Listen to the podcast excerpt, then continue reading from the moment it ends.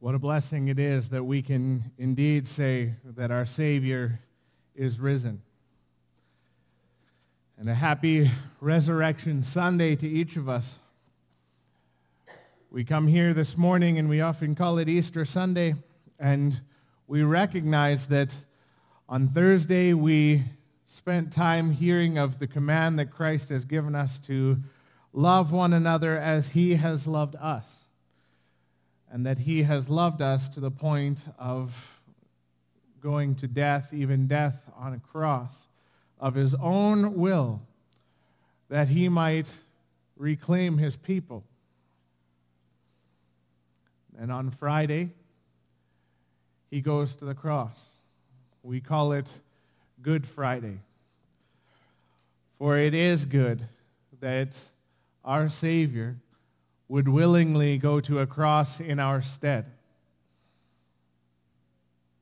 Saturday we have this in between where we know our Savior has given his life, and Sunday we get to celebrate knowing that the life that our Savior laid down, he has freely taken back up again, for he has been given the authority to do so. We serve a risen Savior. We do not worship a dead God, a pile of bones, a religion without power.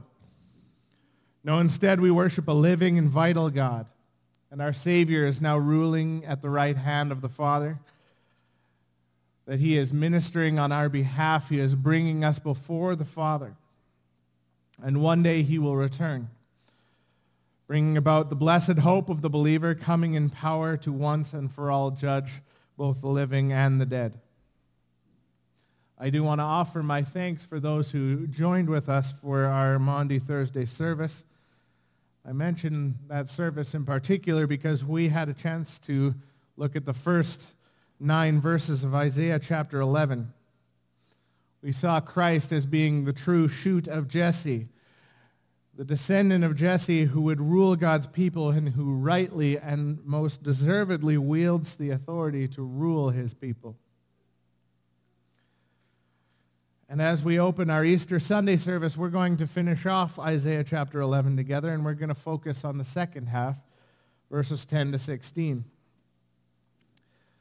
But we will read all of 11 so we can kind of get the flavor of what we talked about on Thursday and come to what we would like to talk about today. So Isaiah chapter 11, starting in verse 1. There shall come forth a shoot from the stump of Jesse, and a branch from his roots shall bear fruit. And the Spirit of the Lord shall rest upon him, the Spirit of wisdom and understanding, the Spirit of counsel and might the spirit of knowledge and the fear of the Lord. And his delight shall be in the fear of the Lord. He shall not judge by what his eyes see or decide disputes by what his ears hear. But with righteousness he shall judge the poor and decide with equity for the meek of the earth. And he shall strike the earth with the rod of his mouth, and with the breath of his lips he shall kill the wicked. Righteousness shall be the belt of his waist, and faithfulness the belt of his loins. The wolf shall dwell with the lamb, and the leopard shall lie down with the young goat, and the calf and the lion and the fattened calf together. and The little child shall lead them. The cow and the bear shall graze, their young shall lie down together. The lion shall eat straw like the ox. The nursing child shall play over the hole of the cobra, and the weaned child shall put his hand in the adder's den. They shall not destroy or hurt in all my holy mountain. For the earth shall be full of the knowledge of the Lord as the waters cover the sea. And into our passage this morning. In that day, the root of Jesse, who shall stand as a signal for the peoples, of him shall the nations inquire, and his resting place shall be glorious. In that day, the Lord will extend his hand yet a second time to recover the remnant that remains of his people from Assyria, from Egypt, from Pathros, from Cush, from Elam, from Shinar, from Hamath, and from the coastlands of the sea. He will raise a signal for the nations and will assemble the banished of Israel. and gather the dispersed of Judah from the four corners of the earth. The jealousy of Ephraim shall depart, and those who harass Judah shall be cut off. Ephraim shall not be jealous of Judah, and Judah shall not harass Ephraim. But they shall swoop down on the shoulder of the Philistines in the west, and together they shall plunder the people of the east. They shall put out their hand against Edom and Moab, and the Ammonites shall obey them. And the Lord will utterly destroy the tongue of the sea of Egypt, and will wave his hand over the river with his scorching breath, and strike it into seven channels. And he will lead people across in sandals. And there will be a highway from Assyria for the remnant that remains of his people, as there was for Israel when they came up from the land of Egypt. This is God's word. Would you join with me in prayer? O Lord our God, we have heard your word. Now, Lord, we ask that you would give us the ears to hear and the hearts to attend to what you have spoken to us by your word. That we might know that this truth is living and active. That your word is sharper than any two-edged sword and that it would divide and cut asunder in our hearts the sides of our personality, that it would trim out the the fat of our life that has clung on to us for far too long. And Lord, that your word would be applied to our hearts, that we might know you, we might grow in our love of you and grow in our likeness of your son, Jesus. Your son, Jesus, who is both the shoot of Jesse and the root of Jesse, the promised Savior the only path that we might know you and be reconciled to you. Lord, may we know you and may we be reconciled to you this morning. Praise things in Jesus' name. Amen.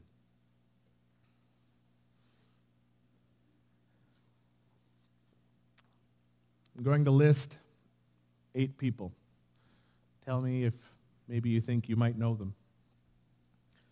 King David, Abraham Lincoln, Martin Luther King Jr., Cleopatra, Winston Churchill, Rosa Parks, Alexander the Great, Joan of Arc.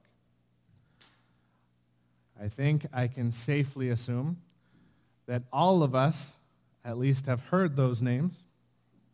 Many of us would be able to give at least some manner of summary of their contribution to world history. But these eight names, they are eight people of different cultures, different genders, different stations in society, and separated by millennia. Why would they be names together in the same sentence this morning? Think about human history. Every society, in every age, from every culture, all of them have found people, men and women, to rally around. Sometimes for good reasons, sometimes not so much. I could just as easily have included in that list I gave Adolf Hitler or Joseph Stalin. But each of those names I've mentioned were figureheads people around which masses rallied based on their leadership or their causes or their positions. And each one in their own right changed the course of human history as the people flocked around them, these influential men and women. But by no accident, the Lord has determined that no influence would be so great as that of our Lord and Savior, Jesus Christ. On Thursday, we discussed the character of the one whom Isaiah called the shoot of Jesse. We also looked at what his kingdom would look like. He is called in verses 1 to 9 the shoot of Jesse, which identifies him as the descendant of Jesse and ultimately fulfilling the promise given to establish the kingdom of King David. But now in verse 10, we have a shift he was the shoot of Jesse, but now he is called the root of Jesse. Isaiah had established the Messiah as the one who would proceed from the line of Jesse, fulfilling that covenant to David. But now he reminds us that although Jesus came from the line of Jesse, from the line of David, and fulfilled those promises, he was also the very foundation upon which the world and Jesse's house was built. Our Savior is much more than just the shoot of Jesse proceeding forth from some human line, but he is also the root. He is the very foundation of all humanity. Reminded of Psalm 110, which was written by that great King David. None in Israel was greater than David except Yahweh. And yet David wrote these words. The Lord, meaning Yahweh, says to my Lord, which we know to be Jesus, sit at my right hand until I make your enemies your footstool. The Lord says to my Lord, sit at my right hand until I make your enemies your footstool. This root of Jesse was to be so great indeed that even the great King David would call him Lord. When we look at our passage this morning, a word that we need to understand is a word that we use in everyday language and it never means terribly much. That. But when we put that into our passage this morning, verses 10 and 11, in that day, in that day, which day? Today? Yesterday? Which day? Across Scripture, there's a promise of that day. We're always looking forward to that day. And that day is the day in which Christ will return, in which his reign will be established forever. And importantly, it is also the day when God's holy judgment will be rendered before and by Christ. We're promised in verses 6 to 9 of Isaiah 11 that when Christ reigns, it will be a time of everlasting peace, unrivaled peace. A return to peace even greater than that of Eden. A day where the knowledge of the Lord will fill the earth as the waters cover the sea. Let's hear Jesus' description of that day from Matthew 25. Just try to picture for a moment what this will be like. Matthew 25, starting in verse 31. When the Son of Man comes in his glory, and all the angels with him, then he will sit on his glorious throne. Before him will be gathered all the nations, and he will separate people one from another as a shepherd separates the sheep from the goats. And he will place the sheep on his right, but the goats on the left. The king will say to those on his right, Come you who are blessed by my Father, inherit the kingdom prepared for you from before the foundations of the world.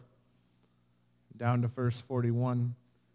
Then he will say to those on his left, Depart from me, you cursed, into the eternal fire prepared for the devil and his angels. And these will go away into eternal punishment, but the righteous to eternal life. This morning, obviously, we gather on Easter Sunday and we recognize the eternal effects of the first coming of Christ. That he would come and be made flesh, that he would live the life that we ought to have lived perfectly in accordance with the commands and laws of God. And although he lived a perfect life, he died the death of a sinner, of a criminal a death on a cross that was designed to be the greatest torture that mankind could come up with. And our Savior, innocent, willingly subjected himself to that.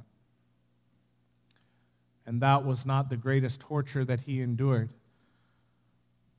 For late in the hours upon the cross, he cried out, My God, my God, why have you forsaken me?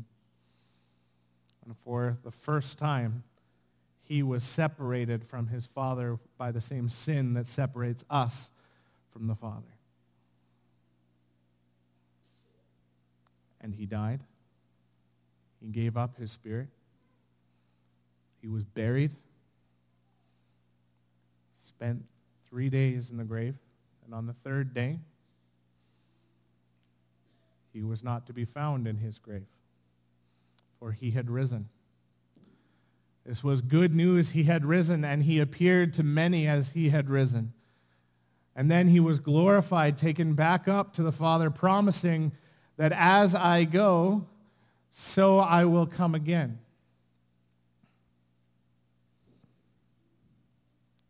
Even as we gathered around the Lord's table on Thursday, we proclaimed the Lord's death as we partook of the elements together. But when we partake of his death, we proclaim the Lord's death, his death until when? Until he comes again. We proclaim the death of our Lord and Savior Jesus Christ, for we know he is coming back again. It is not a shameful thing for us to say our Savior has died, for he has risen and he will return. Our passage this morning speaks of the fact that on that day, on the day that Christ will return, Christ will stand as a signal for the peoples. That word signal, I don't think, gets across the full meaning there. The idea there is that of a banner. And not just any banner, the standard that would be raised by a company on the battlefield. If you're familiar with a little bit of military history, that standard bearer was an indicator of where this military unit was positioned. It had a bright and colorful standard or flag that would act as a beacon to the surrounding soldiers. And the soldiers were ordered to follow and stay close to this flag or standard, and that would maintain the cohesion of the unit. And then a single commander could look and see this is where the position of his troops were. Being a standard bearer was an honorable position, but one of considerable risk, as the standard bearer was a target for the opposing troops seeking to capture it or pull it down. The symbolism of Christ as the standard around which we assemble cannot be lost on us. The banner would be raised and the company would rally around it. And just so, Christ was raised and now we rally around Christ, the standard of our crucified and risen Savior. Paul quotes Isaiah 11 in Romans 15. The root of Jesse will come, even he who arises to rule the Gentiles. In him will the Gentiles hope. Contrast that language of promise hope for the Gentiles. With Isaiah only really uses this language of a standard one other time at this point in his prophecy. That's from Isaiah chapter 5. If you looked at Isaiah chapter 5, starting in verse 25, you would hear this. Therefore the anger of the Lord was kindled against his people, and he stretched out his hand against them and struck them and the mountains quaked, and their corpses were as refuse in the midst of the streets. For all this, his anger has not turned away, and his hand is stretched out still.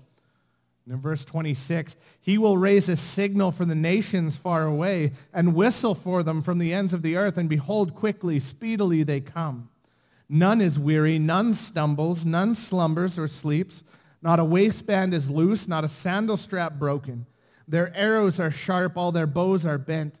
Their horses' hoofs seem like flint and their wheels like the whirlwind.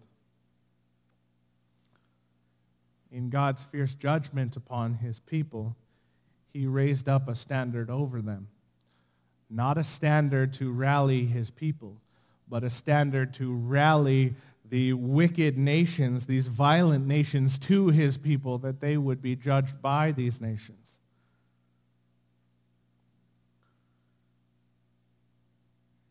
The juxtaposition of these two promises. That God would raise a standard over his people, that they would be judged by them, that they would be cut down by them. And then on the other hand, that God would raise a standard over his people, raise a standard from his people around whom all the nations of the world would rally. All the nations of the world would come not to slay his people, but to worship at the foot of this one who has been raised up. One of these a promise of impending judgment, and another of impending hope. And it is entirely dependent upon two things. Primarily, the divine offer of hope and salvation. And subservient to that, God also required that his people would turn from their wickedness and pursue him and him alone. Throughout Isaiah, there's this constant theme of a remnant, that God would preserve for himself, even in, the midst of his judgment, on the northern kingdom and the southern kingdom, that God would preserve a remnant, and one day that remnant, that faithful remnant, those few who would remain faithful to what he has commanded, that God would preserve them, and one day he would lift them back up. And true to his word, the Lord did not destroy his people, nor were they utterly cut off. He preserved that remnant, and when God raised Christ up as the standard, things changed entirely. And it's worth bearing in mind that these prophecies, especially in Isaiah, have layer upon layer of fulfillment. Israel and Judah prayed for the day that they would be returned to their land. And they were promised that they would be brought back into their land. And they were. But that was only layer number one.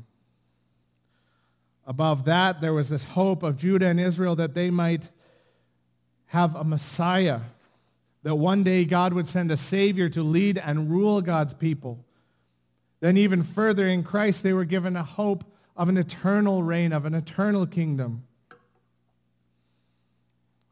And this morning we find ourselves in between steps two and three. Today we stand under the true rule and reign of Christ. Christ is Lord over all things. This was inaugurated in Christ's resurrection and glorification that we celebrate. But yet we do not see the fullness of that reign because we await the return of Christ.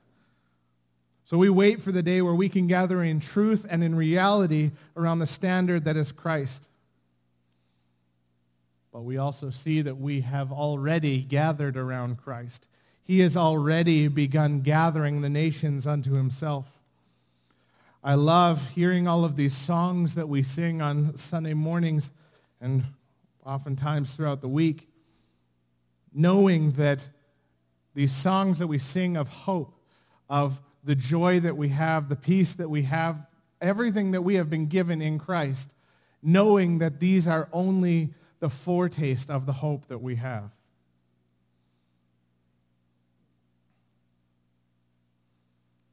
We wait for the day where we can taste it in its fullness. I bring that up to remind us that it is right that we acknowledge these promises as being at least partially fulfilled in this day. We can read this promise in Isaiah 11 say that Christ, the root of Jesse, has been raised up and yet we wait for the day where all nations will rally to his banner. I want to show you two more things from our passage this morning. First, I want us to see that those of us who gather around the banner that is Christ, those whom would identify under his flag, as it were, that our gathering is to be characterized by incredible unity. Take a look at verses 12 and 13. He will raise a signal for the nations and will assemble the banished of Israel and gather the dispersed of Judah from the four corners of the earth. The jealousy of Ephraim shall depart, and those who harass Judah shall be cut off. Ephraim shall not be jealous of Judah, and Judah shall not harass Ephraim. And with Paul, importing the Gentiles into the language of Isaiah 11, we can see that the four corners of the earth here extend beyond just the assembly of Israel, the dispersed national Israel. Indeed, it is that all nations will assemble before God. People, God's chosen people from every corner of the earth would assemble before this standard of Christ. And we can also see the healing of the great divisions that have long separated God's people. Ephraim and Judah, other names for the northern and southern kingdoms of divided Israel. And there was deep-seated enmity between these two fragments of the united Israel. remember Jesus talking to the Samaritan woman at the well. She was shocked that he would even talk to her, for she was a Samaritan. Samaritan. Woman, believe me, the hour is coming when neither on this mountain nor in Jerusalem will you worship the Father. You worship what you do not know. We worship what we know, for salvation is from the Jews. But the hour is coming and is now here when the true worshipers will worship the Father in spirit and truth. For the Father is seeking such people to worship him. God is spirit, and those who worship him must worship in spirit and truth. Even the enmity that these two who would not even speak to one another Jew and Samaritan. The hostility between the Jew and the Gentile. That they would not even be allowed to talk to one another, visit in one another's house, share one another's food. All of this would find itself reconciled in Christ for those who would believe. But is it reconciled on a whole-scale level? Is there still enmity between Jew and Gentile? Of course there is. That enmity, that strife between Jew and Gentile, between the Jews and the Samaritans, it is only reconciled for those who are in Christ. This idea of unity is just rife throughout the Bible. David in Psalm 133. Behold how good and pleasant it is when brothers dwell in unity. Peter, 1 Peter 3. Finally, all of you have unity of mind, sympathy, brotherly love, a tender heart, and a humble mind.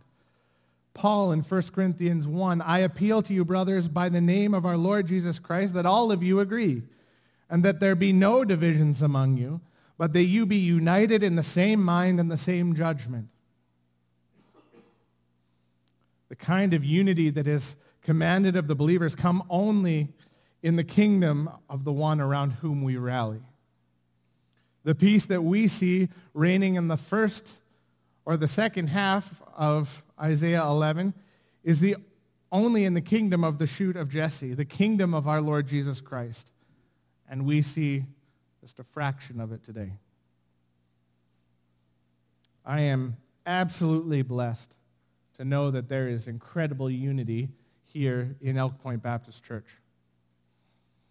I know that there is deep-seated love for the brothers and the sisters represented here in this room. But we do not have perfect unity. There will be personality clashes. There will be theological distinctions. There will be different worship preferences that will be talked through over and over. We will not always agree with one another. We will not always be united in all things. And yet overall, there is this sense of unity here. But it is not perfect unity. That perfect unity comes with the fully zoomed out big picture, eternal future of the church.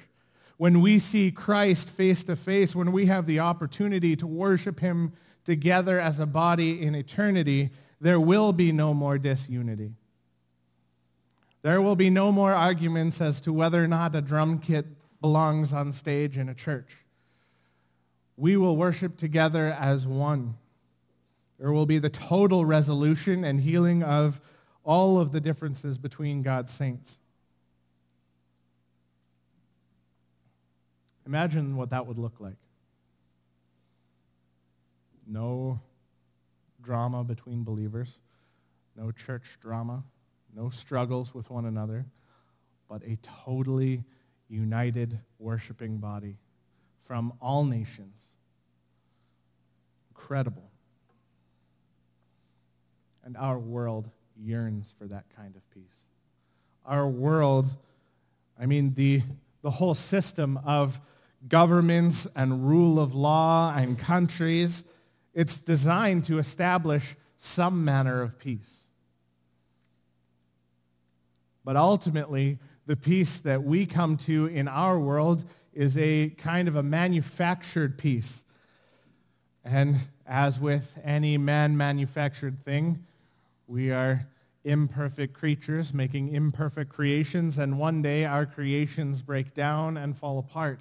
Even the peace that we can manufacture eventually falls apart.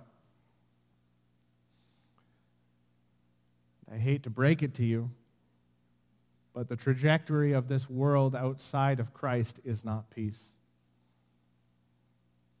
Where this world is heading without Christ is not towards peace. It's not towards reconciliation. It's not towards some kind of scientific utopia where we can all just gather together and rejoice that we have figured out all of the world's problems and we can now have peace with one another. this manufactured peace, this godless peace, will fail.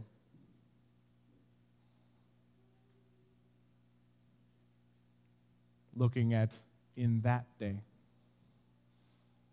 we have the promise that in that day, God's people will rally around the standard that is Christ.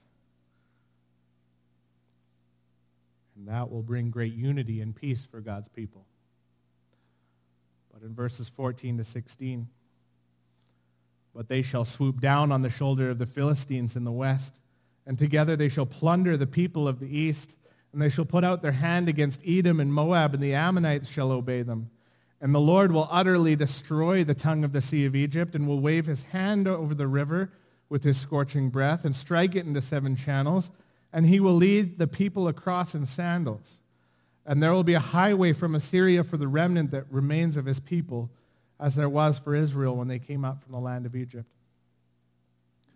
You will see the language there being the language of the Exodus. And I don't know if you remember how the Exodus turned out for the peoples that were against God's people. Not well what is coming is like unto what God promises through Isaiah to the people of Israel. God will miraculously and powerfully contend for his people, and all of their opponents will be swept away before them. God has always been and will always be about the purpose of his own glory. And secondarily to that, for the good of his people. Paul said in Romans 9, What if God, desiring to show his wrath and to make known his power, has endured with much patience vessels of wrath prepared for destruction, in order to make known the riches of his glory for vessels of mercy, which he has prepared from beforehand for glory, even us, whom he has called, not from the Jews only, but also from the Gentiles. As indeed he says in Hosea, those who were not my people I will call my people, and who, her who was not beloved I will call beloved. And in the very place where it was said to them, You are not my people, they will be called sons of the living God. Peace in this life, peace in this world will always be temporary at best. For those who are outside of Christ, that peace will be manufactured and fragile and will burst like a bubble. For those who are in Christ, that peace that we have is only found in looking forward to the greater peace that we have promised in Christ. Whether for the believer or for the lost, the peace here on this earth will always eventually find itself disturbed, for we live in a world that is against Christ, against any of the things of Christ.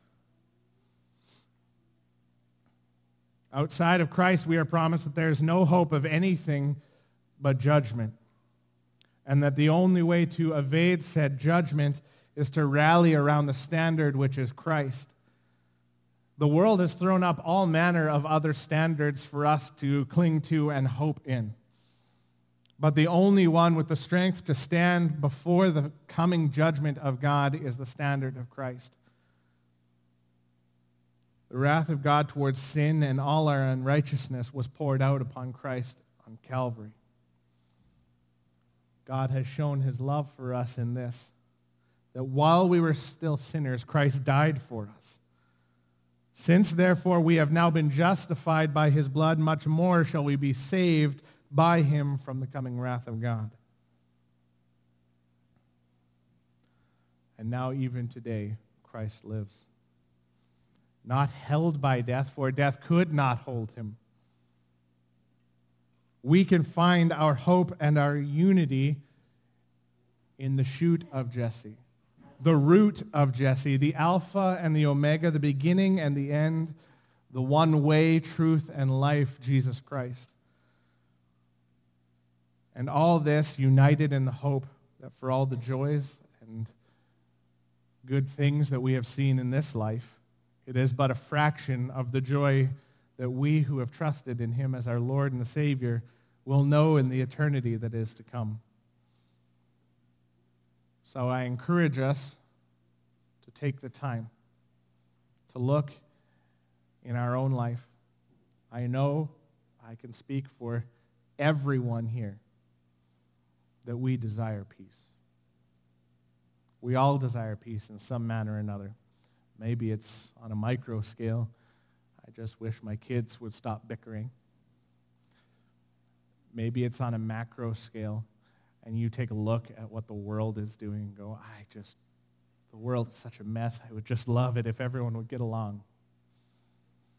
We all desire peace. But that peace is not to be found outside of Christ. This world is heading for judgment. And if you wish to find that peace, if you wish to find a peace that passes all understanding, then you must look only to Christ, for there it is only to be found. So trust in him. Trust in the root of Jesse that is the foundation of all our hope and all our peace. As the worship team comes to bring a closing song this beautiful Easter morning, I hope that each one of us would know the peace that comes only from Christ. I ask that you would join with me in a word of prayer.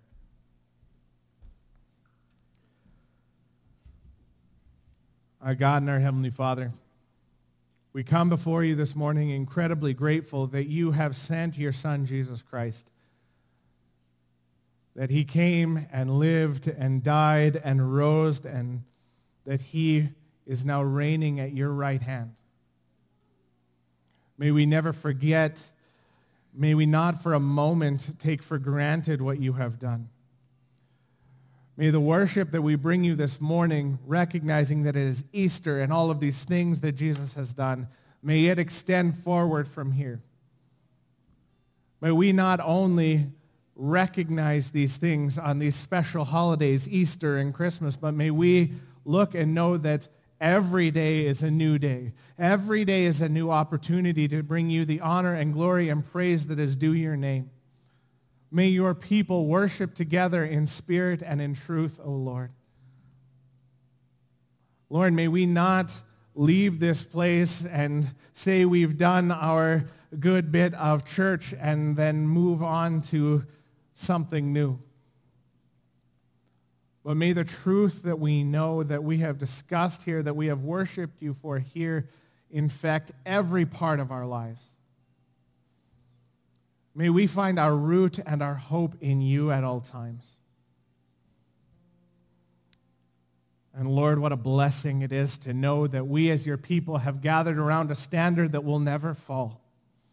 That we as your people have gathered around the standard of Christ, knowing that he is far greater than anything in this world. May we share that hope with everyone who does not know it. May we share that hope with everyone who would listen, that they too might come to the banner of Christ, that they may come under your flag into your kingdom. Oh God, what a blessing it is to know you. What a blessing it is that you have revealed yourself to us. We thank you. And we pray that you would again take us before yourself by your Spirit, that we might worship you rightly by a work of your Spirit. Pray these things in Jesus' name.